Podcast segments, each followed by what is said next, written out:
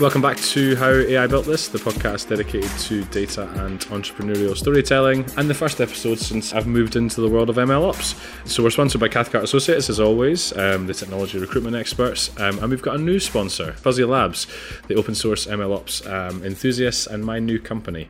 More on that later. Today on the show, I am buzzing to speak to Ed Shee, uh, head of developer relations at Seldon. Seldon are a company committed to enabling some of the world's leading businesses accelerate their adoption of large scale machine learning. Ed, welcome to the show. Thank you. Yeah, hi Liam. It's good to be on here. It's quite hard to do like a one sentence pitch of Seldon. Like I looked at some of the stuff that you guys use, but it's quite like you cover quite a lot in the machine learning kind of ML ops world. So like I didn't want to not do it justice by like focusing on one thing. Um, so we'll get into that. But yeah, it's my first podcast back in a couple of months, so you'll have to go easy on me. Yeah, I was uh, I was super impressed. I was wondering where you'd got that one liner from because I still haven't thought of a good one or been able to nail it myself either. You know, I have this uh, this like ongoing dilemma where like people who don't work in machine learning ask ask me what my company does, and I'm sort of like, ah, we're we're an AI startup, and that's basically all I say unless they want to ask any more. Um, and then people who are a bit techie have to kind of judge. I'm like, how much do you know? Because, like, you know, if I tell you that we do like drift detection and explainability techniques, that means nothing unless you're a data scientist and who actually builds models. So yeah, it's kind of yeah, it's weird, right? I still don't have a good elevator pitch. I, I think, think, yours was probably as good as any. Well, it was on your LinkedIn. I definitely stole most of it. But um, yeah, no, my mum asked me what my new job was uh, when I moved to Fuzzy Labs, and before I could just tell her that, like, I work in recruitment. It's all for techie people, but basically I find people jobs. And she was like, okay, I can get my head around that. And then she's like, what? What's the new job? And I was like, Mum, there's no point. and uh, there was I've got the guy's got me a T-shirt, and on the back of it it says something about like unleash your AI. And she was like, "Does AI mean artificial intelligence?" And I was like, "Yep." I was like, "That's as far as we're going." I was like, "There's because yeah, there's no point in me going into too much detail about." I was because sometimes I'll explain it to a techie person of like, kind of like the mentality of DevOps and software engineering, but that's not going to fly with my retired teacher mum. Doesn't know what, yeah. Doesn't know what DevOps is either. I've tried that one too. You know, um, my mum will ask in great detail about my job and pretends to be super interested. And then when someone else asks her, you know, what does Ed do? She goes, "Ah, oh, he works with computers." she's not wrong. she's not, but she's clearly not taking anything else in either. No. Uh, yeah, it's one of those things. I mean, MLOps, we'll get into this as well, but it is that kind of like new, kind of emerging space within data science and kind of machine learning that, yeah, you've got to pitch it right because there's people that will understand it, but you don't want to go too far into the specifics if they don't get the like, I don't know, like the gist of it. The good thing for me is that I don't really get the technical side. I'm not technical whatsoever. So if people can explain what they do to me, then they're onto a winner. So we'll come back to that when we speak about Seldon. But no, we do we on the show we do a quick background, see how everyone gets into this kind of weird and wonderful world of machine learning. Um, I think I'm right in saying you did a mechanical engineering degree, right? Uh, yeah, I did. Yeah, I was. Um, I I ummed and about whether I should do computer science or engineering. And ultimately, it came down to the fact that, like, if I'd done computer science, I couldn't become a mechanical engineer. But if I did mechanical engineering, I could still go and work in IT. And so I did mechanical engineering, probably realized about halfway through that maybe I should have done computer science because it was much more interesting. So, you know, spent most of my final years specializing in things like robotics and um, computational modeling and stuff like that. Um, and and then yeah, ended up working in in IT as as predicted, right? So. Oh, well, hey, it went to plan, which is good. It's also a clever way of thinking about it. Like, don't want to go too specialist in your degree, just in case you want to have another door open. Although, if you knew what software development landscape looks like now, you probably would have jumped at the chance to do a computer science degree if you could kind of if you had hindsight. Yeah, um, but it's all worked out. Um, so yeah, I was going to ask you how that led to kind of IBM and software engineering and technical work, but you kind of mentioned there that it was it was already an interest, right? It just and, and it took over a little bit of the degree anyway, so that probably was a fairly obvious step. Yeah, so I, I kind of you know I came out of uni and I knew I wanted to work in in IT and, and more specifically in software. And you know, like anyone, right? Just applied to grad schemes, etc. Got got into IBM, and then uh, kind of pushed quite hard to try and get a role in in the software division because I that was you know for me where my interests lie, and I didn't necessarily want to be you know selling servers and things like that. And then and so I, I started working on a, a now very legacy set of products called Rational, which were like software development lifecycle tooling. As a tech specialist in that, it gave me a really good view of like software delivery lifecycle. Um, you know the the kind of at the time, right? DevOps was just picking up as a movement.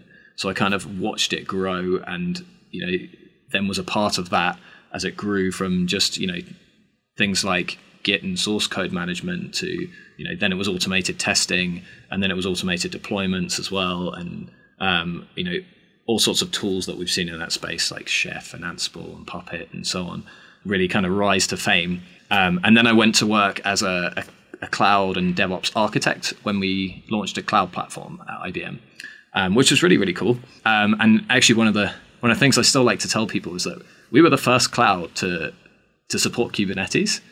Right? No, no one knows that because what happens is we supported it, and then like a month or two later, all the other clouds were like, "Oh, this is really good. We should do it too." And you know, obviously, if you're Amazon or Google and you can throw hundreds of devs at a project, you also have the offering very quickly. Yeah. Um, but for a couple of months, we were we were ahead of the curve. That's cool. And yeah, when you joined IBM, was their main business still that kind of server, large scale kind of what people maybe view IBM as? And then yeah, you, as you said, you kind of pushed that software DevOps space and kind of carved out a bit of a niche for yourself. Yeah, it was, and, and probably to be honest, still is like the bulk of IBM's work and revenue comes from large scale legacy IT landscapes, you know, whether it's the management of them, you know, they deliver a lot of services as well. You know, things like our um, our MQ message broker, for example, is still used to underpin, you know, millions and millions of payment transactions every day, right? And and the banks that use them are so terrified of replacing that technology or turning it off that they just keep paying IBM and they keep updating it, and we have to keep supporting it and so on. Um, so there's a lot of that, uh, and it was for me it was like that was great, but I, I wanted to work at the stuff you know at the forefront of technology, right? I wanted to work on containerization, on Kubernetes, on you know public cloud, right? Because that's where everyone's well at the time I thought everyone was going to be deploying stuff, and you know inevitably, right as time has gone on, we've we've seen that that has been the case, and and now it's you know, it's happening in the machine learning world too. Yeah, no, exactly. Um, and you made an interesting point there, and I didn't really think about it before, but legacy sometimes got like a negative connotation in the market, um, where people don't want to work on legacy stuff, or like you assume legacy just means like out of date or whatever. But like sometimes, like there's nothing wrong with it. Like if if IBM can process millions of payments using that system and it works, like you can see yeah, there's, why there's a kind of trepidation to change. Yeah, there's. I mean, still a you know, yeah, very very good reason people still buy mainframes from IBM, right? They're you know highly performant. They they do the job. They you know they there was this old saying that people used to have was no one ever got fired for buying IBM, right? Yeah. Because that was you know what they did was they built reliable technology and reliable software that works 100% of the time and guarantees uptime.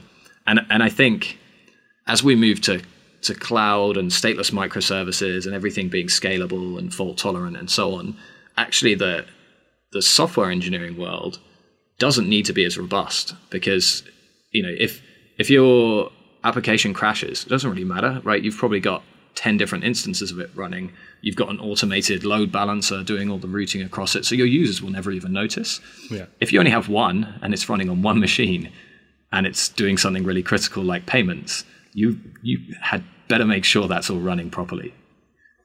Yeah, no, it's a really good point. And yeah, it's interesting because yeah, people probably have like, or people coming into the world of IT maybe have like a distorted view of IBM. But yeah, there's a reason why they've done so well for so long. And yeah, I mean, you spent close to nine years there, ending up as uh, or ended up kind of managing a team of of developer advocates. Um, what, what does a developer advocate look like? Like, what, what is that job? And, and obviously, you were managing those people.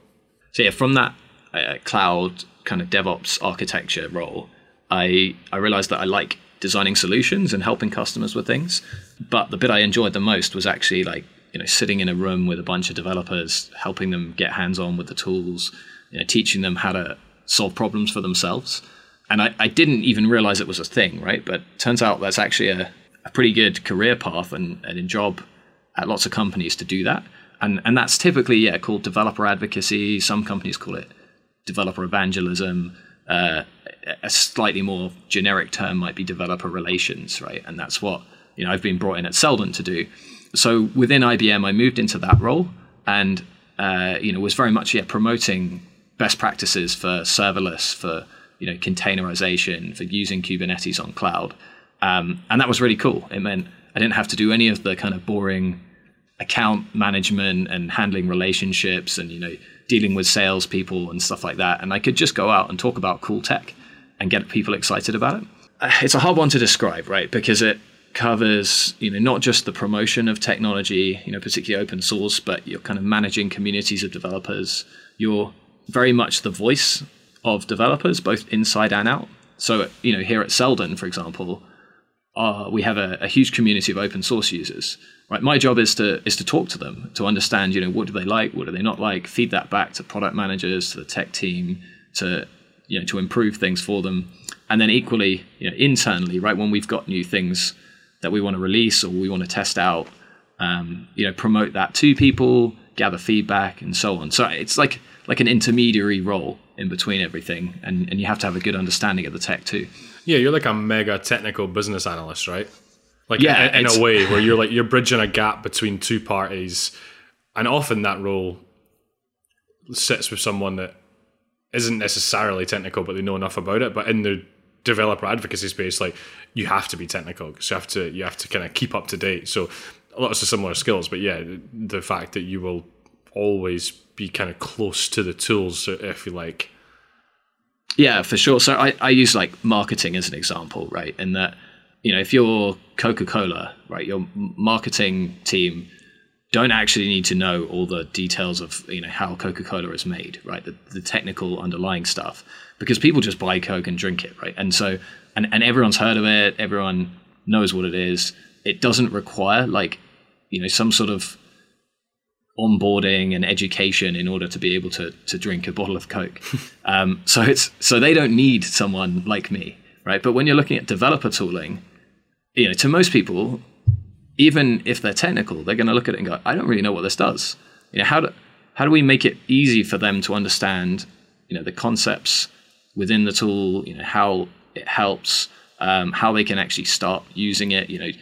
So it's it's all that developer experience and then um, also the fact that developers are slightly a bit weird, right? you know, traditional marketing things like you know, it's a Coca-Cola marketing exec, you might just push out advertising campaigns right? That, that doesn't typically work on developers, right? They they all have ad block.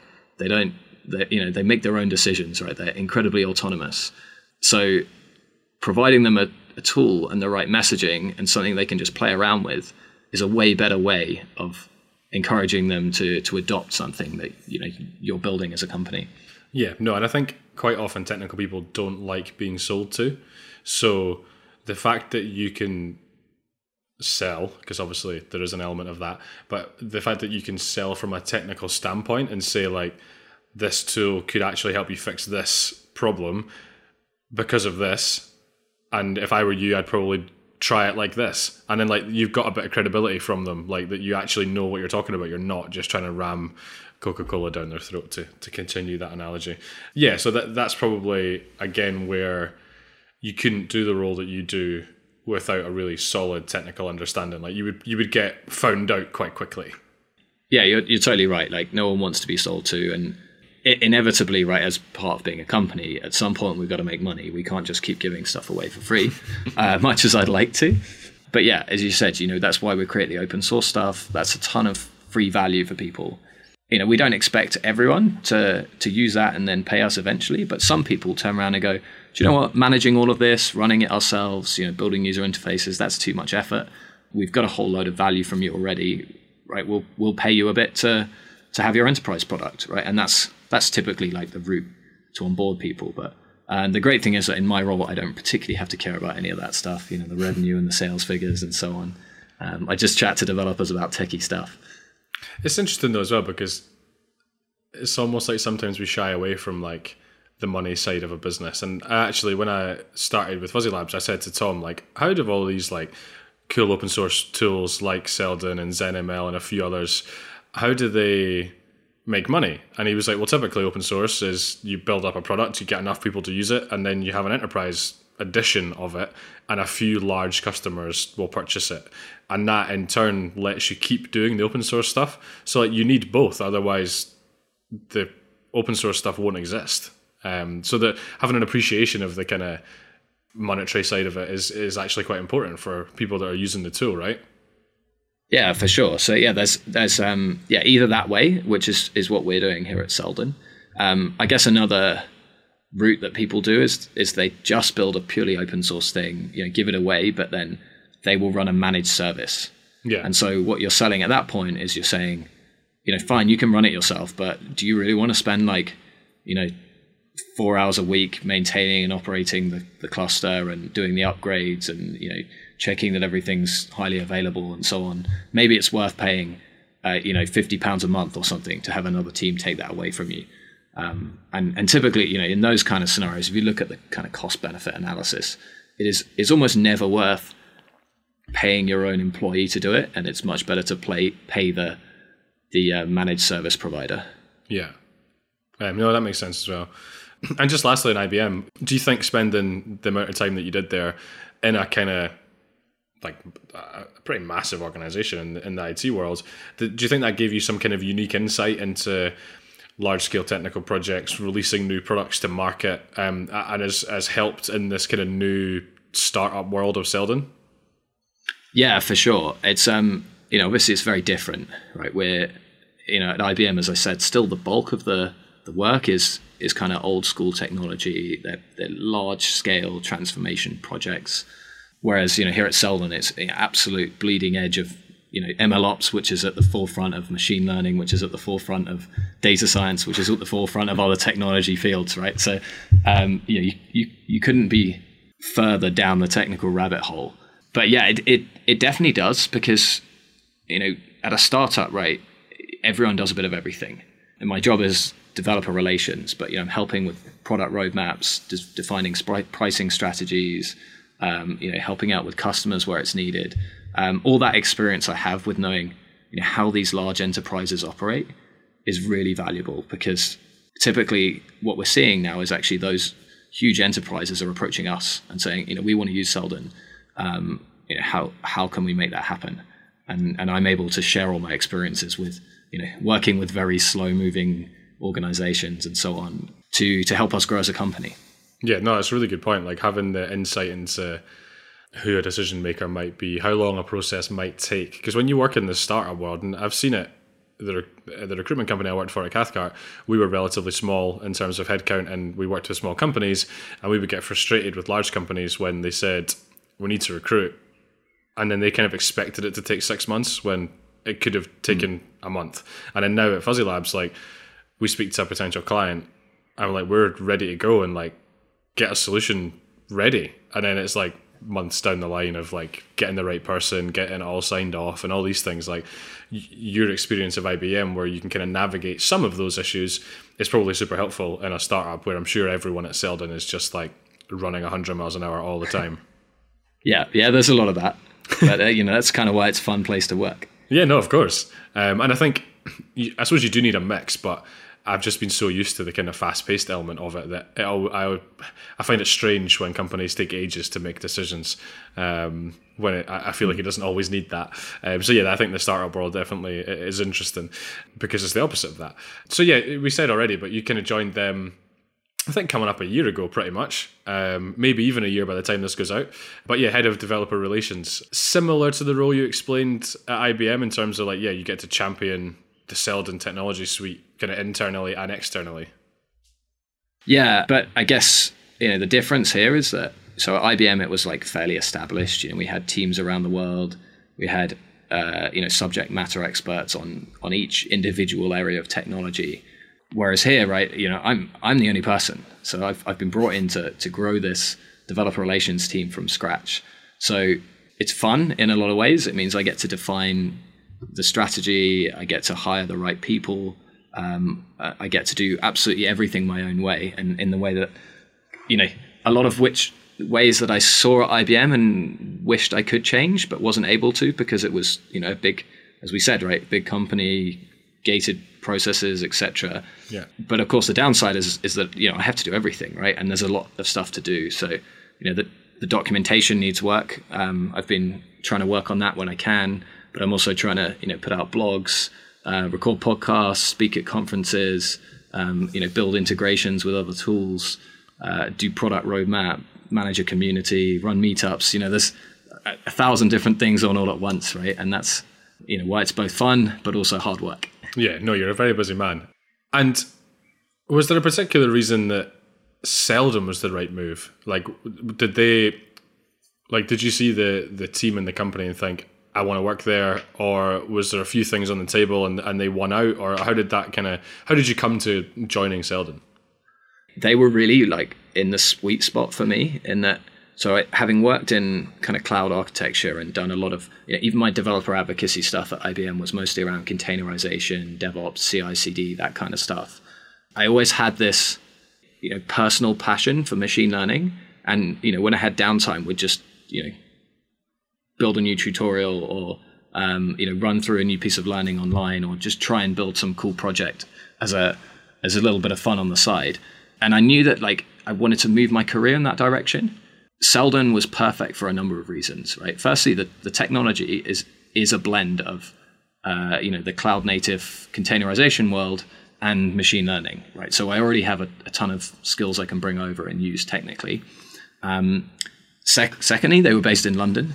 So, you know, you said, was I looking at other things? Yeah, absolutely. You know, speaking with other machine learning startups and other interesting players in the AI space, but a lot of them were, you know, US based and you know, particularly West Coast type things where I realized I would, I'd be working till, you know, 10, 11 o'clock every night and just would never see my family. So uh, that wasn't going to work out. And then, yeah, I, I spoke spoke to some of the team, got really good feeling from them. You know, they have, as I said, an office based in London, makes it easy for me. I live here, and uh, and and above all, like everyone I spoke to seemed incredibly like smart and switched on.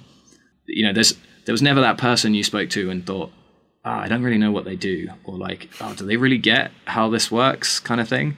Yeah, that that was what really excited me. It was like this this is a company that can grow fast and and I can be a piece of it.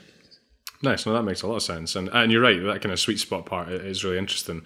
Um, Seldon seemed to be. I mean, I'm only a few weeks into the MLOps journey, but Seldon seemed to be at the kind of forefront of kind of the MLOps space in terms of kind of the tooling, but also the community side and the event side. Do you think, from a, a kind of tooling point of view, was it a mixture of kind of the right product or products at the right time, um, or, or has there been a real kind of push to be very well known for the things that you're very good at? I think it's a combination of both. So, y- yes, I'd, I'd agree with, with very much you know seen as a leader now, particularly in the, the model deployment and model serving space. That is probably for two reasons, right? Firstly, we, we built some really good technology, and uh, and ultimately, no one's going to use something if you know you can have all the marketing and all the awareness in the world, but if people try it out and play with it and it disappoints them, they're just going to go away and not keep using it. So that's probably the, the, the, biggest thing. But then, you know, even before I joined, right, the, the tech team here did a fantastic job of uh, evangelizing about it. You know, they would go and speak at conferences, um, you know, get into developer communities and just do it in their spare time um, because they really believe in the open source projects that we're working on. Um, and I think that helped gain early adoption. And since then, it's, you know, it's then a name that's on the tip of everyone's tongue. You know, if, if I ask you, you know, what do you guys consider for model deployment, right? You guys are going to say Seldon because you've heard of us and you've used some of our technology before. Yeah. And and I think from there, it you know, it spreads, right? So we just have to keep keep building the best tech and, and staying ahead. Yeah. No, and, and I mean, yeah, you mentioned about speaking at conferences, and I know community is a big part of your role and a big part of Seldon mm-hmm. in general. Again, was that outside of the people doing it in their own time and really believing in it, but part of the kind of appeal for you to come in was it that community was that quite it was kind of at the heart of what Seldon did in a lot of ways, and it allows you to kind of keep doing that. Yeah, yeah, absolutely. The um, you know, yeah, I, I mentioned a bunch of things that made Seldon a sweet spot, but probably didn't highlight the fact that you know it's open source technology. I've always been a huge fan of it. You know, as a big fan of the acquisition we had at IBM when we bought Red Hat. You know, all the things I've advocated for. You know, things like OpenWhisk, Cloud Foundry, Kubernetes. These are all open cloud technologies, and Seldon get that right. You know, Seldon Core is is a hugely adopted open source project now, and the whole tech team buy into that philosophy. So that was yeah, definitely a, a huge part of it. And then also the you know the community that's built up around it, I could see was like was there, but it needs nurturing. And so I knew there were a lot of things I could do to come in and help, you know, grow the community, get people interacting with each other, um, help people find the right resources, you know, build content that people need. So yeah, all of that really excited me. Yeah. No, and I think, I mean, obviously uh, the big kind of, I think we described it earlier on a call that our kind of one non-negotiable when we're talking about tooling for MLOps is the open source part. Like we, we can talk about different cloud providers, we can talk about different needs and wants of people kind of within the space. But the, the thing we won't budge on is kind of using open source tooling. Um, and I know Matt and our team spent a long time kind of curating a list of open source tools and trying to cut through the ones that kind of pretend to be. Um, mm-hmm. Whereas obviously like Seldon and a few others are they're just so obviously committed to that world that yeah, I can see from your point of view why that would be kind of a big big appeal. And it seems like the community of open source enthusiasts is way more engaged than people that really follow like a product or a platform. Like the, the open source part seems to pull people in a lot. Yeah, absolutely. And and I think it makes it much easier to collaborate with other people. You know, so we haven't really talked very much about the kind of MLOps life cycle. But the way I like to position Seldon is I say that we do the last mile of machine learning. We don't do any training, we don't do data versioning, all these other kind of things earlier on in the in that life cycle. But once you have a trained model, you know, something that's ready to predict stuff, we help you get it into production, get value out of it, scale it up to, to thousands or millions of users, um, and monitor it and make sure it doesn't fail. So that's that's basically like what we do as a company. And so, you know, inevitably, right, there are lots of touch points with other tools along that life cycle. Um, you know, there are tons of different training frameworks, there are different versioning tools, different ways of storing your models. And yeah, like you said, the, the open source tools are the ones who reach out to us and they say, hey, can we build an integration with you guys? You know, you also have open source stuff. We can see the source code. We know that it technically wouldn't be too difficult. It, it just makes everything more open in, in that space. And some of those collaborations are probably, you know, one of the things I enjoy most about my job. Yeah. No, it's really good. And I mean, I know from even the first few meetings that I've been involved in in the first couple of weeks here, that last mile is the is the big pain point for a lot of kind of our customers where it's like they can see the value of a lot of the ML MLOps lifecycle. But when we say like, what's the big what's the big thing holding you back? And they're like, deployment. Like we've got this we've got this cobbled together solution. We have one model in production, or maybe close to production, but we can already see it's going to be a nightmare. Like as we scale mm. and grow and acquire more customers and have more complicated data sets and all these different things, and like they've just got one data scientist trying their best on a single machine. Like it's just it's not scalable, right? And yeah, the fact that you guys have absolutely like nailed that part of the market makes a lot of sense. Yeah, I don't I don't know if you um have have seen a chap called Andy McMahon speak before. Yes, Andy's um, been on the podcast. He's a, a, a fellow a fellow Scotsman, so um, I know Andy relatively well. Oh, perfect. Then you're, you're going to enjoy this. Then, so I, I think he he still has the the best description of ML ops that I've heard, right? And and that's because he breaks down ML engineering as a so you know he defines ML engineering. You've probably if he's already been on the podcast, he's probably given you this description better than I will already yeah, he he breaks down ML engineering as that process of getting, you know, building, training the model, everything up to getting it deployed and then trying to monitor it. That's machine learning engineering. But taking that whole process and making it repeatable and reusable and automated, that's ML ops, right? Because you, ML engineering only scales with people, whereas ML ops, in theory, you know, only scales with infrastructure and therefore can be infinite right? You, you can't get a thousand models into production in a timely manner using just your ML engineering tools, right? In, unless you've got a thousand ML engineers, and I'm pretty sure that nobody does because everyone's hiring and they don't seem to be out there. yeah, and and if you did, you'd have to have some deep pockets if they were any good. Um, yeah, yeah, no, that is a good way of like breaking that part up, and I'm sure Andy will be buzzing that he got a mention.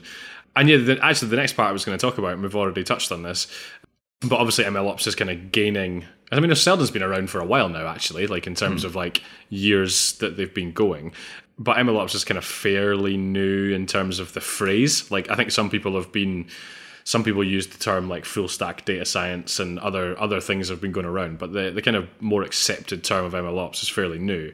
But it looks like, especially now that I'm kind of more embedded in this world, it's only going to get bigger and more critical the more that companies are trying to adopt any sort of ML, any sort of AI into their product. And obviously, there's more and more companies now that are actually kind of being led by data so they're going to need they're going to need this kind of process and tooling just to get it right.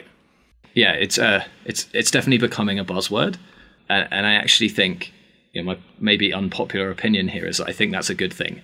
Uh, whilst I hate a lot of buzzwords, they they raise awareness enormously of something that you know previously maybe people didn't know about. And so the more we call it MLOps or you know standardize on that or some other term, the more people know what we're talking about when we mention it. Yeah. Right. If if someone says, uh, you know, full stack data science engineering, and I have to go, hang on, what does you know, what does that mean? And, you know, if it doesn't mean anything to me, like I don't even know what the content's going to be underneath that. Yeah. Um, I guess a, a good analogy of this would be like, you know, agile, right? In software development, everyone's agile now, even if you know, actually a lot of people aren't, right? They call themselves agile and they do a, a half baked scrum at the beginning of every day, and uh, people stand up and, and do it all totally wrong. Um, but it's but, uh, still but it's probably, like bare agile, isn't it? Like that. Yeah, it's still better than what they were doing before, right? Where nobody spoke to anyone, and you know the requirements were gathered by a different person, and the testing was done after the whole thing had been built, and it never got given to a user until you know two years after the requirements were defined. it's it's still a step forward, even if people do it wrong. Yeah so yeah, driving awareness of it is only a good thing, even if it has a buzzword around it. It's funny though, because MLOps is a little bit buzzwordy, right? And I think people would agree. But people probably, and you, you are, you might have missed this kind of phase of the hype cycle with DevOps, but people probably said this about DevOps 10, 15 years ago. Like it's just a bit of hype. Like we're never going to do that. We're never like we're not going to need this. And now, generally speaking, you probably wouldn't set up a software engineering team or kind of a new kind of product without at least thinking about DevOps. You might not necessarily call it that or have a team dedicated to it, but there'll be certain principles in there. Yeah, I think um, the good thing we have as well is that we get to learn from the way that DevOps evolved. Yeah. So when it initially started out, very much like the sales pitch was, well, we, you don't need operations anymore, right? Get rid of everyone. You know, all your sysadmins, your site reliability engineers. You won't need any of those because developers can just push everything to production themselves, right? And that's that's the kind of promise. And what happened over time is people realized, yeah, okay, maybe we don't need as many because we're not manually monitoring stuff and we can automate a lot of things and centralize things. But we need people to build and deliver those processes, right? That repeatable automated process requires a really techie skill set and someone with experience and who can monitor it and debug it and make sure it works over and over and over again. And and that gave you know rise to the the DevOps engineer, which now is like a totally established title, right? And uh, you know, again, companies are still struggling to hire for that, right? Yeah. And and that's I think you know what we're seeing happen quicker in MLOps is that you know the, the machine learning engineer role kind of came around as like you know the data scientist who actually knew how to deploy stuff. Yeah. Um, and now you know we're seeing job titles out there saying we're hiring an MLOps engineer. Yeah. You know, someone whose sole job is to build those repeatable machine learning pipelines and processes to allow our data scientists to get stuff done quickly. Yeah, I think that's the biggest thing for me when I've been speaking to a lot of data scientists over the last couple of years is like they were hired to do something and a bit like with software engineers being able to deploy stuff like yes they could and data scientists or some data scientists probably could make a good stab at like a fairly decent MLOps stack, but they weren't really hired to do that. And like if you're if the thing you're really interested in is building models and experimenting loads, doing loads of research and development, kind of getting bogged down in product engineering and kind of software engineering in general, it's not really like you can see why people would get jaded by that. Whereas if Yep. on the flip side, you're a established data scientist coming into a team, um, say Andy McMahon's team, for example, because I know that they've got a really good setup there, and you've got all these MLOps principles in place, all this good tooling in place, you will enjoy your job more because they've thought about that part of it. So that I think that's one of the angles that it will end up becoming is like it will become a selling point if you've got a solid kind of MLOps infrastructure in place. Like data scientists will want to work with you. Yeah, yeah, exactly. It's you know, it's it's about unlocking people to to do the bit of their job that they're best at and they enjoy the most. Um, and you know, not all di- data scientists will be the same on that. You know, some love data engineering and you know feature engineering. Others love tweaking hyperparameters on models and so on. Um, you know, the best team you can build is is one that has people who love doing bits, all of those bits of the life cycle. Yeah. Do you guys have conversations with customers? And I wonder if this will become more apparent in the next couple of years. But do you guys have conversations with people where they want to adopt Seldon and MLOps straight away? Like they've not even really started building models yet, but they want the infrastructure in place. Like is that is that almost too like utopian almost? Like or, or does that happen? I I think that probably is for us, but then that's maybe within the context of the kind of company that speaks to us. So because Seldon deploys stuff on top of Kubernetes and helps you do things at scale, we're already narrowing our focus down to you know potentially you know I don't know, let's say the world's top thousand companies, right? Yeah. Because if you're outside of that, maybe you're not, you know, you might be building machine learning models, but you're probably not building tens or hundreds or thousands, right? You know, some of our customers have tens of thousands of machine learning models, and they will, you know, train and deploy those all within a week, right? That's you know never going to happen if you're a very small company with 10 employees and one data scientist. Yeah. So it's fairly self-selective, and I'd say you know for us that's that's definitely not the case. You know, but what we do see is people have hired a team of data scientists. They've started building models. They've tested them all in a Jupyter notebook, and they go, "Hey, look, we can accurately forecast your sales for next quarter." And now the company are like, "Great, can you accurately forecast our sales every day and do that repeatably on you know retrain on every data piece of data from each day and tell us how we're going to do the next day and so on. And that process is the bit where they're like oh i don't know because we don't understand the, the deployment challenges and how to monitor stuff and so on. And and that's typically where we start engaging with people.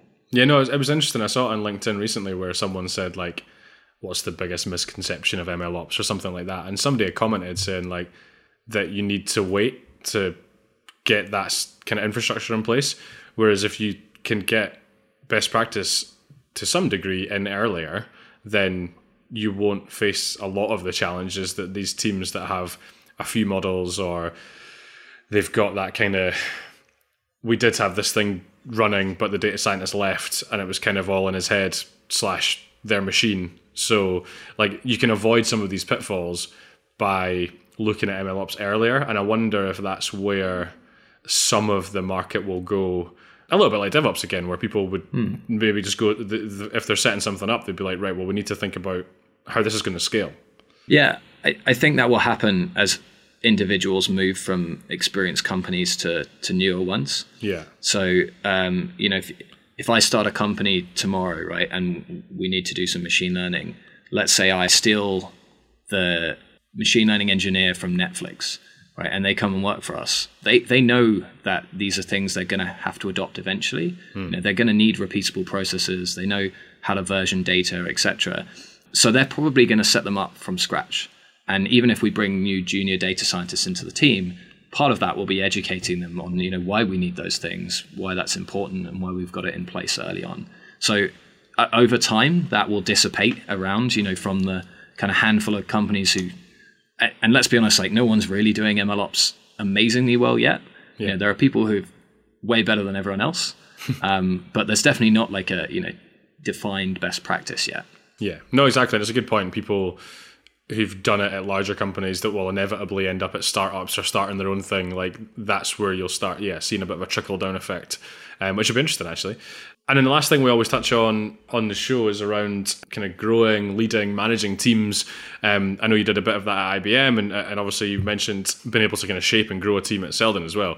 Is there anything that you have kind of learned along the way of kind of growing and building teams that, that stood you in really good stead, or anything you've learned recently at Seldon that kind of has helped? Yeah, two two things. So uh, the first is that you know when I first took on managing other people, nobody had prepared me for quite how much of a a parent role you're taking on. like, yeah, I, I, particularly in my case, because I was, you know, I had colleagues who were my colleagues, and then I moved up to manage them. Which, so I wanted to keep that whole like, you know, friendly, um, you know, banter going around the office, you know, kind of we're peers type thing. Yeah. Um, but at the same time, you know, people pour their hearts out to you, and they have emotional problems they expect you to help them with, and you realize that actually everyone is just a person, right? You know, their their work massively overlaps with their home life and so on, and everything's intertwined. And your job as a manager is is to try and help unpick that um, and and make sure that they're doing well. You know, both outside of the office as well as in. So that was something I, I had to learn very fast, and thankfully I had a you know bunch of really good mentors who helped me through that. And then I, I would say almost the other way around. I, it was that like two years ago, or nearly two years ago, I became a dad. So I actually kind of have been able to do it the other way around. I've taken my managerial skills and now can apply them to my own child, which uh, he he will not thank me for when he grows up and listens to this. Are you doing like monthly reviews with your son, like see what you can get better at, what you can focus on for the month ahead? yeah, I've put him on a personal improvement plan already. Do like a daily stand up with your toddler. Yeah, he's he, he's going to have to pass probation at three years. We'll see how he gets on.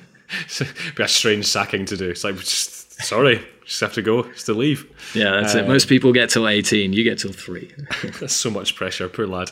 Um, yeah, no, it's a really good. And, and it is probably the thing where you're managing people that you kind of forget that there's overlap. And especially now, actually, with people remote working and what the kind of pandemic did for people, that it, it does become more difficult. Um, and things start overlapping a little bit more.